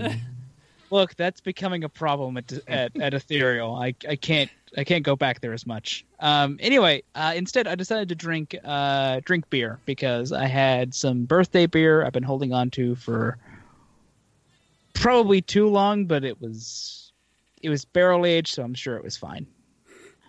I got the James E. Pepper 1970 uh, sorry 1776 rye whiskey barrel aged brown ale from Georgetown Trading Company. Um, so this is uh, an American brown ale uh, aged in rye whiskey barrels. It comes in at about uh, 14, po- uh, sorry, 10.4% ABV. 14% would be would be pushing it. Uh, Uh, but it is a 4.05 uh, score on Beer Advocate in one of its two entries. It's confusing. I went with the one that had the picture of the of the bottle I had. it's Um, prettier. and the description from the bottle is this fine American brown ale was made in the old style and then matured to perfection in freshly dumped oaked barrels that previously held the award winning James E. Pepper 1776 straight rye whiskey. Cheers. Um, by the way, I can't hear I can't hear the word 1776 without immediately somewhere in my brain shouting murder pills. Um, that is a really old deep cut for like five people, probably. Uh, anyway, uh, this beer is uh, really delicious. the The oak flavor probably lingers a little longer at the end than I would like, but by and large, it's it's delicious. I've been enjoying it most of the show. Uh, I got it. Uh, I got a bomber of it for my birthday, and I've been uh, been treating myself Treat yourself. tonight. Treat yourself. Uh, been been enjoying it tonight. It's it's it's pretty pretty damn fine. Nice. How about you, Chris? Well, uh, I continue with my trend of hardly ever drinking the style. That, and I meant to actually on this one, and not to do a spoiler here, but Casey actually got the exact bottle I was looking at getting when I did some online research. Can I can I say real quick? There was a moment where I considered going out just very quickly to buy the champagne of beer. but uh, anyway, I forgot. Like it just slipped my mind because when you sleep three hours a night non consecutively, you tend to forget things. You get a pass. Uh, so I just this week. I dove into the fridge because also with what all's been going on with us, there's been a lot of beer just sitting in the fridge waiting and waiting and waiting and waiting and waiting and waiting. So I was For like, New screw- Year's, when when you expect your friends to drink it all. pretty much. So I'm drinking uh, our seasonal favorite, Xocoveza from Oh. Stone Brewing. This is a mocha stout coming in at 8.1% ABV, 50 IBUs, because Stone's never going to shy away from those IBUs. Beer Advocate score of 4.34 out of 5. Uh, description, you know what it is. Like, why why go into this? It's it's one of the beers that started this Mexican hot chocolate stout thing that we are all just balls deep into. like it is just uh, it's comical how much they're doing this. So much so that you know BrewDog's decided to make a beer that's making fun of this. I mean, once you reach the point of parody, you've truly made it. That's Yeah. how that's how musicians rate their success when Weird Al makes fun of them. Exactly. No, this is. Uh, I mean, it's just a. It's not a huge stout, but it is an appropriately leveled stout, like with uh, your ABV and all this. And I mean, all the flavors come through perfectly. You still get a spiciness of the peppers. You can taste the coffee, you can taste the vanilla, the cinnamon, the nutmeg. It's all there, and it's all fantastic. This Oh, beer, it's it's the seasonal from Stone I look forward to the most. Yes, I love it. It is fantastic. Uh, every year I'll drink it. I'll get at least, well, it used to be one bottle. Now it's even in cans. And I got a can this year to see if that changes the taste. It's still just as good. I was wondering if it was going to be better or just as good. So Just as good. All right, Casey. So, what you have to tell me what the bottle I was going to get is like. tell us, tell us, oh style keeper.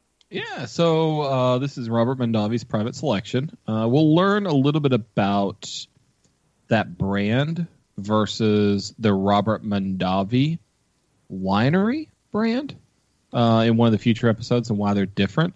Uh, but this is a Cabernet Sauvignon, uh, Monterey County 2016, that is that's been aged in bourbon barrels. Oh yeah, So- probably- you- this wine is, is is is speaking to me. Tell me, tell me. about Uh, so you were talking about uh, oh, it would be crazy to have something that's 14% alcohol. Well, this one's coming in at 14.5 for beer. Yes. yeah, for beer. um, this one, yeah, really, really high alcohol, but it doesn't taste like it. Um, I opened this yesterday. I poured off a little bit. It breathed overnight, and then I was able to drink it today. So this is this is after breathing for a day that I'm getting most of the notes that I do on this one. Vivino gives this a 4.1 out of five, and so for a $16, $17 bottle of wine, that's actually not bad. Um, I would consider this sort of like a, a little. Whenever I look at wines, I'm like, okay, you've got wines that just taste like wine, and then you've got wines that have a little something special about them, and that's really where that you get the extra points in my book. Um, uh, just a basic wine is like a three, and then I was gonna say wine ass wine is yeah, you know boring. yeah. Why not? Why not? You know, why not experiment? Well, my, my thing is, most of these wines that you get, it's like Budweiser. You don't get a bad Budweiser or a bad Yes, um, off flavor. Well, you don't get an off flavored Budweiser. Okay, you get a controlled. they're but- they're very controlled in the way they, they taste. So whenever you get most of these mass produced wines, it's it's very much a very singular flavor that you get out of there. So this one, by putting in the bourbon barrels, um, it, it like the color is like blackberry jam. Um, that's really because I even get that sheen that you sometimes get with with blackberry jam. It's just so so deep colored that you get that sheen on it. Aroma wise, first thing I got was huge vanilla oak barrel aroma, and then I got a little bit more of that toasty roast, uh, not even roasty, a little bit toastiness in there. Um, but uh, you get like a blackberry note in there. Uh, uh, it says cherry. I don't really get a whole lot of cherry. What I do get now that's set open for a day or two is almost like a uh, bourbon barrel aged imperial stout. Nope. They've got this this.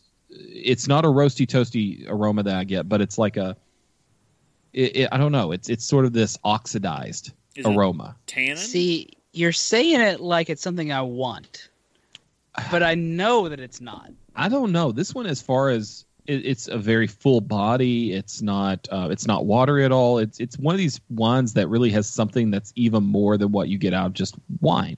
You go to a restaurant and you get a Kendall Jackson Cabernet. You know what it's going to taste like. It's going to taste the same as something else. I mean, it's it's always going to be the exact same flavor for a Cabernet Sauvignon. This one is just a little bit different, a little bit more. Even if it was that same wine when it went into the barrel, being in the barrel has changed it. Being in that uh, that bourbon barrel has changed it quite a bit whenever it comes back out. And the wines you're choosing as the most basic wine descriptions are the ones I know best from serving them. Oh well, yeah, that's that's where you go. You go to Applebee's, yeah. you go wherever. Yeah, Yeah, but as you're saying it, I'm just like, yeah, this Kendall Jackson Sauvignon. I was like, I know exactly which which bloody wine you're talking about, and I do not like it. Um, it does have a little bit of a substantial tannin to it, so your mouth does get that little bit of puckering, but it disappears. But it sticks around. The whole wine sticks around quite a bit, so it's like a um, you, you still taste it 30 seconds later, and and you've got that thickness of mouthfeel, uh, which is just like medium plus uh, body. So it's a How really mu- How many C's to that thick? thick. Uh, two C's and a K. Okay, that's that's pretty thick. uh, by the way, M Beam uh, is telling us what he's been drinking, and it's my favorite description of all time. Uh, he is currently drinking a Dr Pepper of Burger King vintage, dispensed from a fountain of crap overly watered down by too much dice. I want Burger King right now. I had an I egg sandwich before the was show, but Mm. Man, I wish there was a good Burger King nearby that wouldn't screw up my order with every single attempt. I can't go to the one in Pikeville because it came out that they put semen in a burger not too long ago. So that requires a whole lot of like thought and preparation to get to like you've got to stop there like all right i'm gonna make sure this sandwich has semen Yep. Oh oh sorry sorry mbeam says he should have added dispense with non-biodegradable petroleum based in a plastic cup with cylindrical sipping accessory Mm. Wow. Oh, you just hate the mbeam is one of environment. my mbeam is one of my favorite people I love it. All right, then. Does that wrap us up for this week? I believe so. yeah. Yes. Perfect. I see a bottle of Weller back there on your shelf. I don't think that was there before. No, it wasn't. That that was uh, Party Source had. Uh, uh, this is a nice place. I should have added this when I was talking about what we were doing. Party Source on uh, day after Black Friday. Was it the day after Black Friday? Yes, uh, they had the whiskey harvest or the bourbon harvest. They set up random uh, booths all around the store. I didn't know how they just said, "Oh, we're going to be raffling off a bunch of rare bourbons, uh, including Pappy." And I was like, "Oh, okay."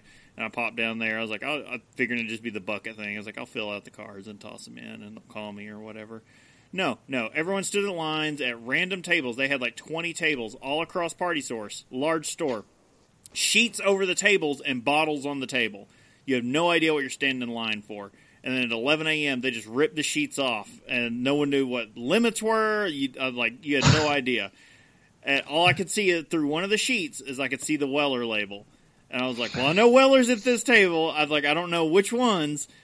So I, I stood there, and they ripped the sheet. Like an announcement came over, and they just started ripping sheets off, and it's all like the rarest bourbons from the year and, and just like scattered all over these tables, and they're just like, "You're allowed one bottle of everything at each table." So the table I was at had uh, Weller's Special Reserve, Sazerac, uh, but- but I can't remember the other one. Okay. The only thing left when I got to the table was the Weller.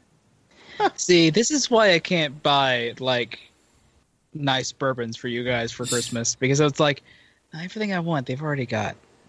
Well, I was uh, twenty three dollars is all that bottle cost me. I mean, fair, but like I don't find good Yeah. stuff. Yeah. Well, the crazy thing was, so that they did that every two hours, all day long. They just they would they kept reloading the tables, putting the sheet back on there, and the only stipulation, like it was, however much you could carry. The only stipulation was between rounds, you had to check out and take your bottles to your car and come back hmm. inside. That caveat made it because I'm pretty sure they got close to hitting their the fire code for people in there because people kept packing in and packing in and packing in, and it like I left after the first round. I got my one bottle. I was like, all right, I'm good. you guys have at it. All right, guys, we we, we got to round this up. Yeah. You can subscribe and get some great resources at haveadrinkshow.com. Follow us at Have a Drink Show on social media and twitch.tv. Don't forget you can tell us your favorite drink, ask a question, or just leave some general feedback. You can use the email, email address feedback at haveadrinkshow.com. Use the feedback page on the website. Smoke signals, uh, sandwich signs, whatever you feel like. We'll we'll answer it. Yeah, all joking and fun aside, guys, I'd like to remind everyone to please drink responsibly. Don't be a Florida man. Florida man. That should be a bumper sticker in and of itself. Um, check us out next Saturday for the next live episode. And uh, once also remember to check out patreon.com slash have a drink show. Once again, I'm Brittany Lee Walker. I'm Justin Frazier. I'm Christopher Walker. I'm Casey Price. We'll see you next time. Bye, guys.